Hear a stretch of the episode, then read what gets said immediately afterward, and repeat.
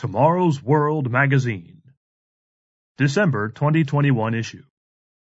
Tomorrow's Families Today. Algorithms of Addiction by Mark Sandor. Read by William Williams. Article begins. Are your children addicted to their phones? Do screens keep them away from worthwhile pursuits?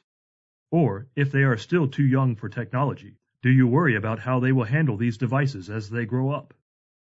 Our oldest child is almost a teenager, and my wife and I have, so far, tried to limit our children's access to phones, iPads, computers, and television. Yet we know that sooner or later, our children will need to master the technology that will be at their fingertips. Indeed, technology that might very well be required for schoolwork or their future careers. Why do they need to master technology rather than simply use it? You might not be aware that very intelligent people have put together algorithms that are primarily designed to do one specific task drive up user engagement. From the online article, Social Media Algorithms Rule How We See the World. Good luck trying to stop them. WallStreetJournal.com, January 17, 2017. Social media pioneered it, but now this data mining of individuals through their interactions with various devices is commonplace. It happens every time we access the Internet, and our interactions with the Internet have also become increasingly common.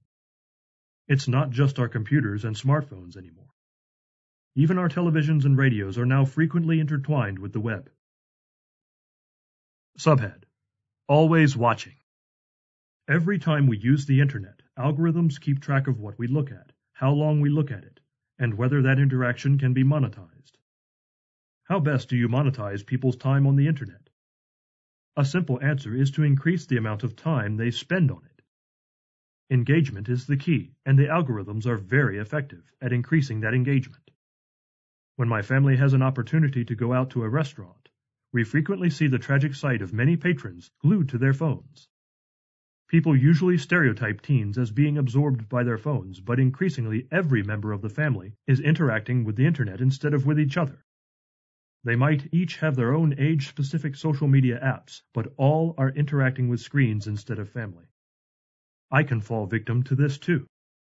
If I try to put my phone away for a date night with my wife, my phone fights back at being rejected for a few hours. It starts buzzing to let me know who scored a touchdown, who liked a status, or what a politician just did. When my fantasy team is at stake or some celebrity I never heard of is embroiled in some scandal, should I really focus on my wife, much as I love her? Describing the addictive nature of smartphones, the Netflix documentary The Social Dilemma quoted an expert explaining that there are two types of people with smartphones those who look at them in the morning before going to the bathroom, and those who look at them in the morning while going to the bathroom. The algorithms that focus on engagement do not care what type of engagement keeps people online. While some level of entertainment can be benign, marketers want to maximize our involvement, and sadly, the most addictive and engaging content on the internet is content that causes anger. This is true of both social media and traditional media, even media that might formerly have been described as news outlets. Subhead Changing Our Behavior for the Worse. Social media often provokes our anger toward very real people we might otherwise know little about.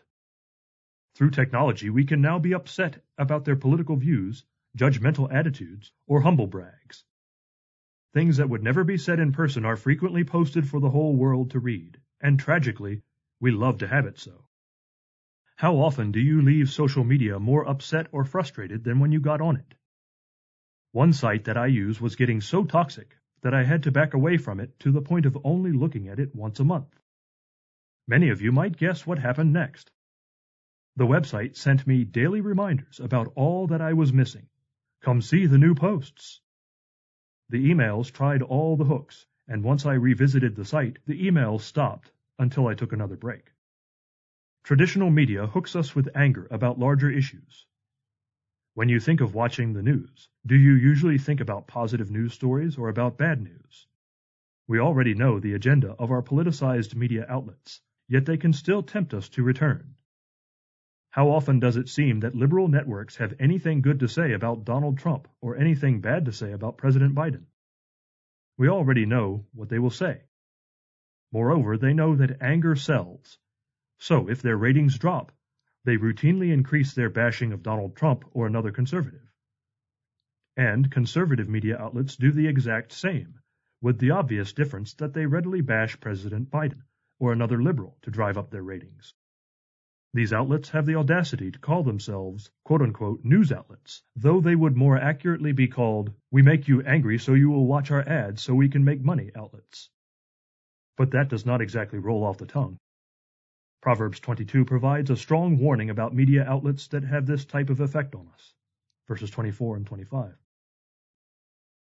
Subhead The Antidote to the Internet? Let's return to our original question. How do we help our children avoid becoming addicted to screens? The simple answer is that we must model the behavior of being free from that addiction ourselves.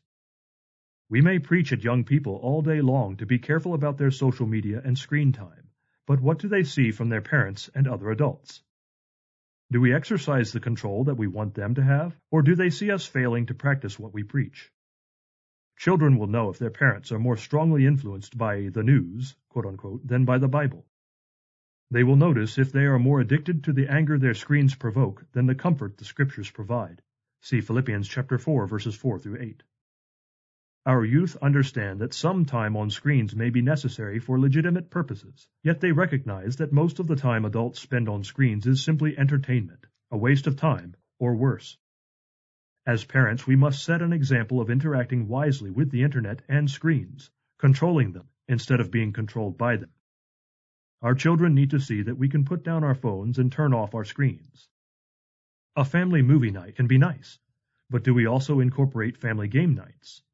We can read any number of things on the internet, but few activities can be as bonding as reading to our children from the Bible or other good books.